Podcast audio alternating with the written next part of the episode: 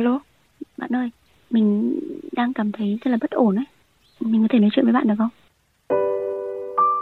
Chồng em vẫn đi làm ở trên đấy, thế xong từ cái lần em xuống công ty thì là chồng em không về nhà ngủ nữa, đi làm là sẽ ngủ luôn ở trên đấy và nói là ở đấy để trông công trình. Xin chào, các bạn đang nghe podcast Bạn ổn không? Nơi bạn luôn luôn được lắng nghe.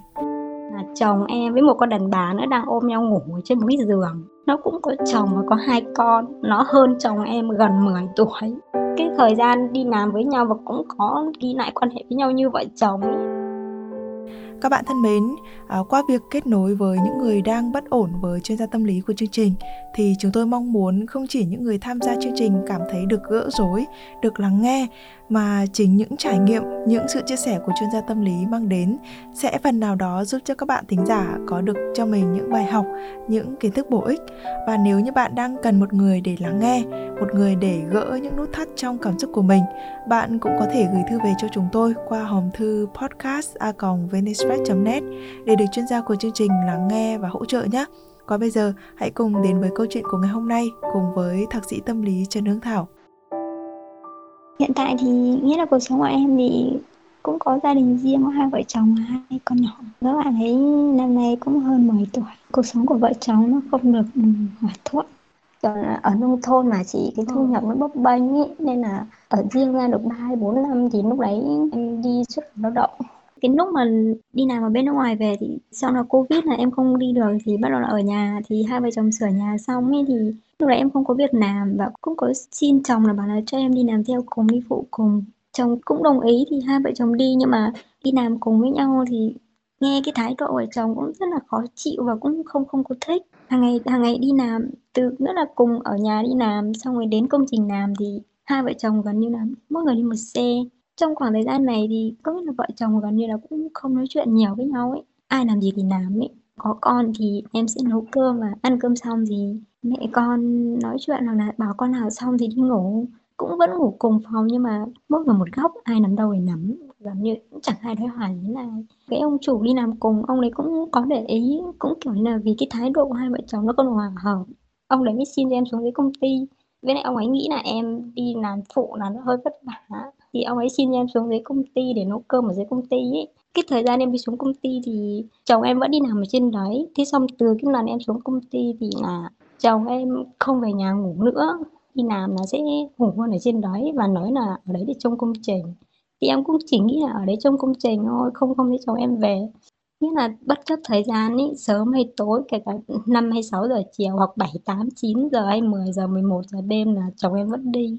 Và với một cái lý do là đi trong công trình thì là công trình không có người thì em cũng chỉ nghĩ là chồng em đi trong công trình thôi, em cũng không nghĩ gì. Xong mãi thời gian như vậy hơn một năm, xong đến một hôm nhà, xong mãi đến gần năm ngoái là bắt đầu là bên nhà ngoại nhà em là có cốt cưới. Em cũng có gọi điện cho chồng em là về ăn cô nhưng mà chồng em không có về. Thì em cũng nghĩ là chồng em là kiểu bảo là ở công trình không có người làm phải ở đấy làm, không về được. Thì bảo là hôm sau mới về. Thì em cũng nghĩ là như thế. Thì trong tối hôm đấy thì chồng em có về thì là bắt đầu là mọi người ở trong nhà thì có hát karaoke với nhau ấy thì chồng em có quay Facebook, trong cái thời gian đang quay Facebook thì là bắt đầu có một cuộc gọi điện thoại lạ gọi đến, nghe nói chuyện. Thì em được biết là chồng em nói chuyện với cái người ở đầu dây bên kia và xưng hô là vợ với chồng. Kiểu vợ chồng sống với nhau nhưng mà gần như Facebook của chồng em, Facebook Zalo các thứ của chồng em là em không có.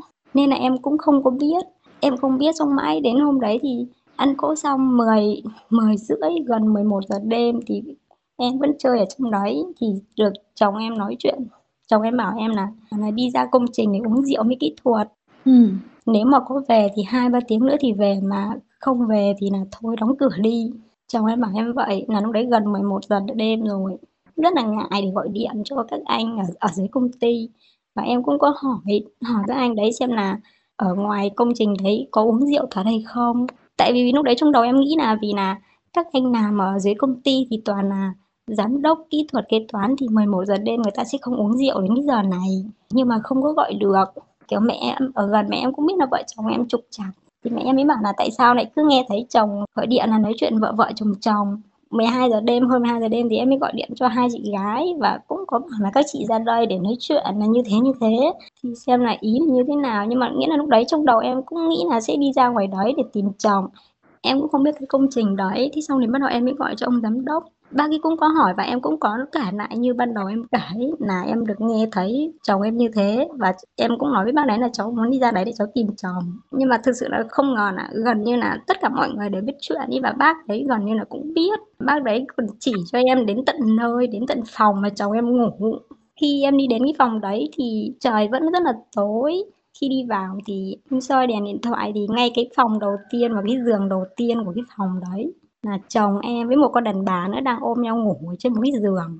Thì bắt đầu em mới nói, thì cái con đấy bắt đầu nó biết là nó bờ để nó chạy sang cái giường khác, nhưng em đã bị em túm tóc lại. Và lúc đấy thì được các chị đi cùng bật điện lên và quay video lấy bằng chứng. Nhưng mà em cũng không ngờ là chồng em lại bênh con đấy và đánh lại em trước mặt bao nhiêu người. Vì là ở đấy là công trình xây dựng mà đến gần 20 người người ta ăn ngủ ở đấy tốt mà trong khi đấy em được biết là cái con này nó cũng có chồng và có hai con. Nó hơn chồng em gần 10 tuổi. Nghĩa là sau khi đi ra đấy chứng kiến cái cảnh như thế, thật sự là em cũng rất là bức xúc. Cái lúc đấy thì cũng rằng coi nhau được một lúc, không ai can thiệp được vì đấy là chuyện gia đình. Rằng nhau hơn một tiếng đồng hồ thì bắt đầu được các anh ở ủy ban ở đấy bắt đầu họ, nên họ can thiệp và họ nuôi xuống phường. Họ bắt chồng em và con bé đấy để, kiểu như là, viết bản tường trình cam kết ý. Chồng em cũng có viết nhưng mà con kia thì nó bảo là nó không biết chữ thì lúc đấy hai người vẫn đi với nhau, vẫn đưa xưng hô anh em với nhau, vẫn ngồi với nhau để bảo vệ nhau, vẫn viết hộ cho nhau. Cái thời gian đi làm với nhau và cũng có ghi lại quan hệ với nhau như vợ chồng ấy và có chữ ký của hai người.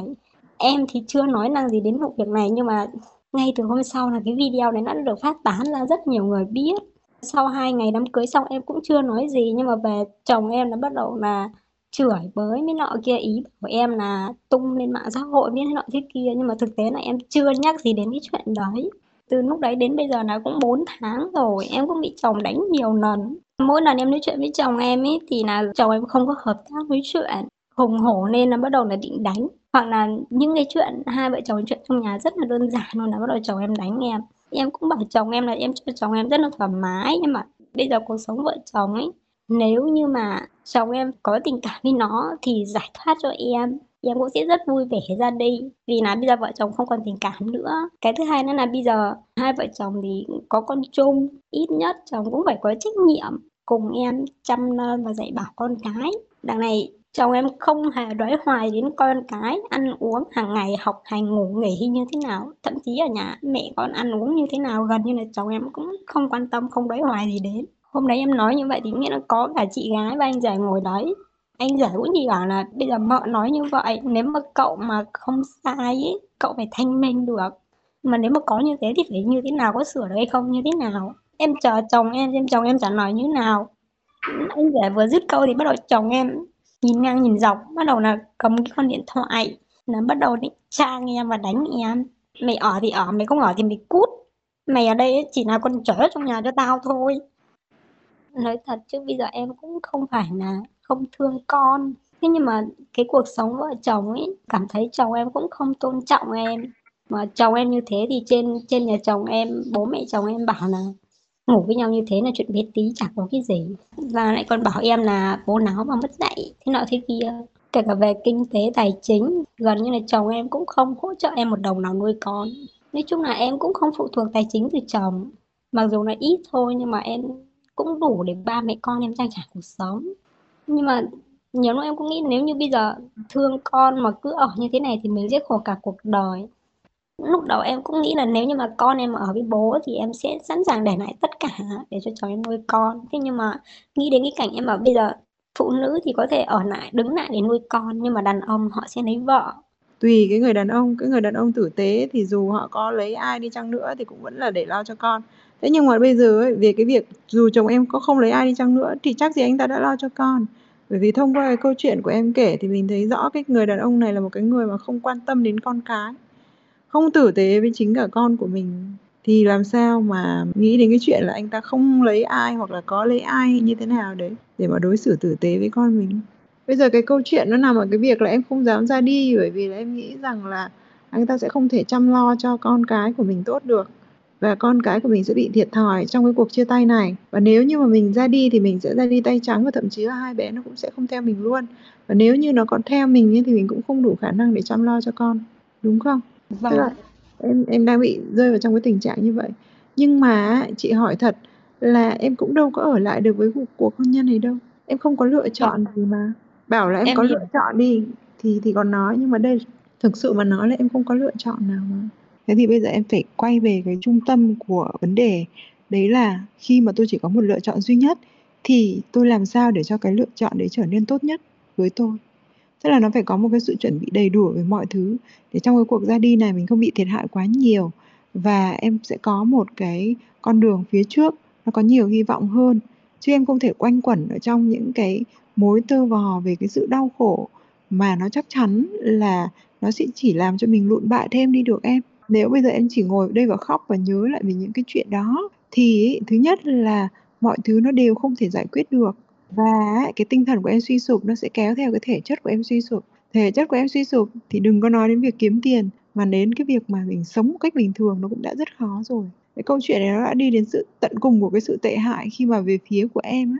Em không có một đồng minh nào trong câu chuyện này cả. Chồng thì đã là trở thành là một cái người đứng ở bên kia bờ chiến tuyến với mình bố mẹ chồng cũng không có cái sự ủng hộ đối với mình, rồi gia đình của em có những cái cái sự hỗ trợ yếu ớt gần như là bằng không.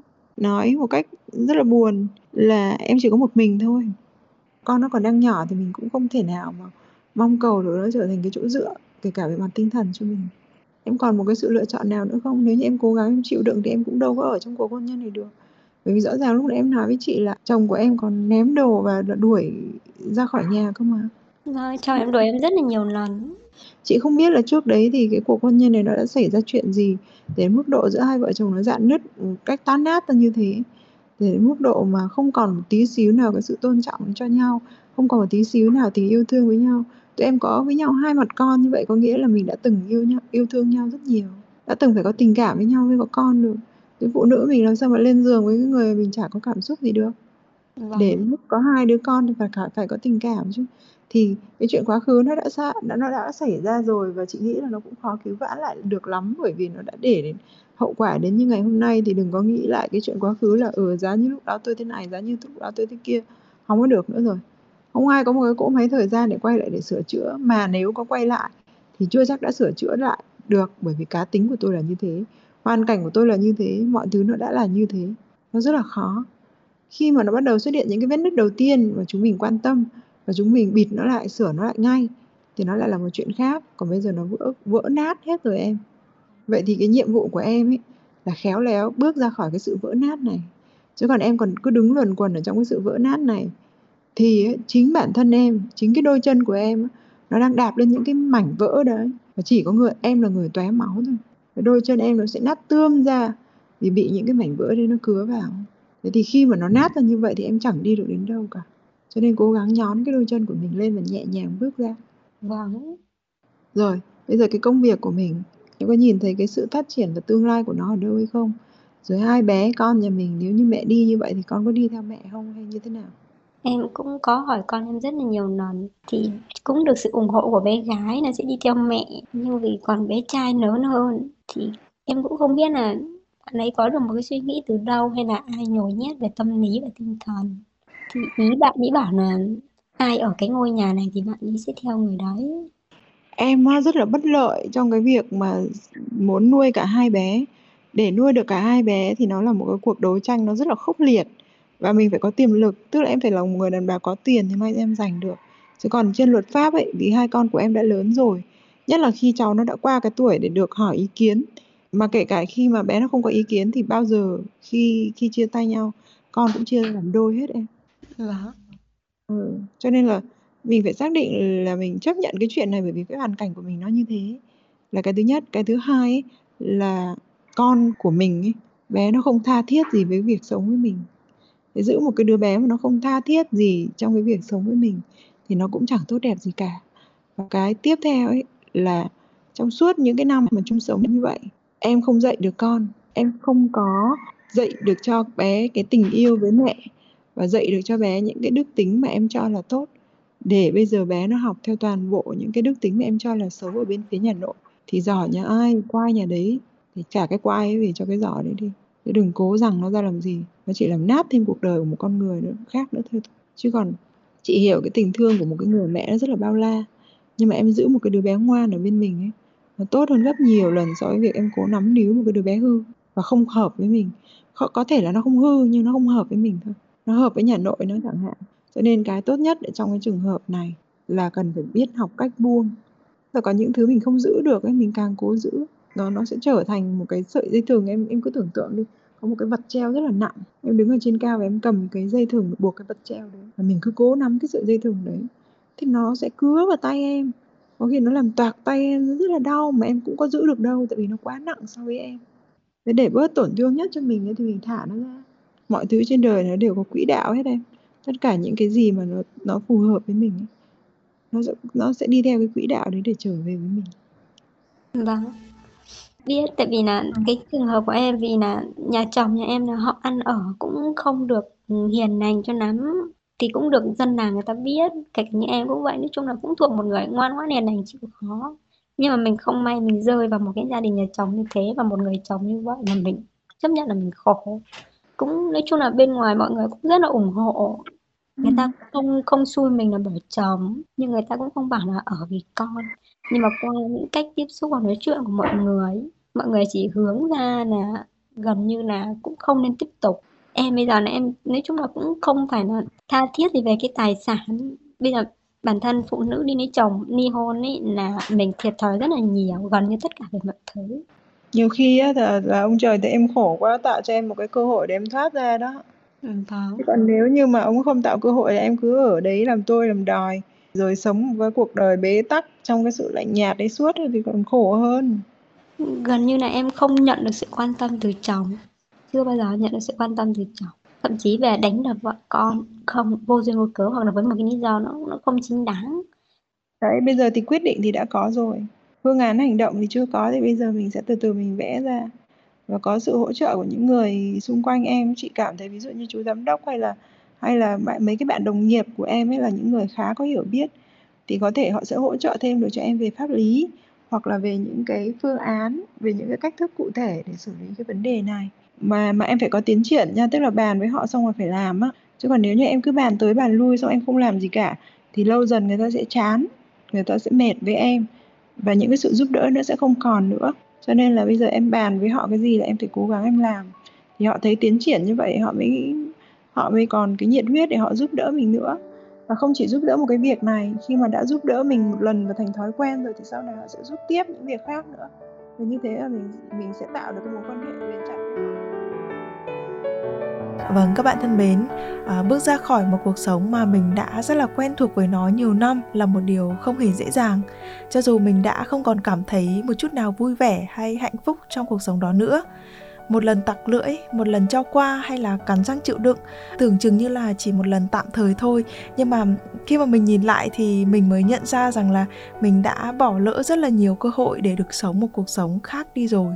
Cho dù bạn quyết định như thế nào đi chăng nữa thì nó vẫn luôn cần rất là nhiều sự lạc quan, nỗ lực và một sự bình yên trong nội tâm của mình khi đó thì bạn sẽ không than trách không đổ lỗi và luôn hướng đến việc hoàn thiện chính cuộc sống và con người của mình mình hy vọng là những ai đang gặp phải hoàn cảnh tương tự sẽ có những quyết định sáng suốt còn nếu như bạn đang gặp phải những bế tắc những bất ổn trong cuộc sống của mình, bạn cũng có thể gửi thư về cho chúng tôi qua hòm thư podcast a net Còn bây giờ thì Nguyễn Hằng xin phép được khép lại chương trình của chúng ta ngày hôm nay tại đây.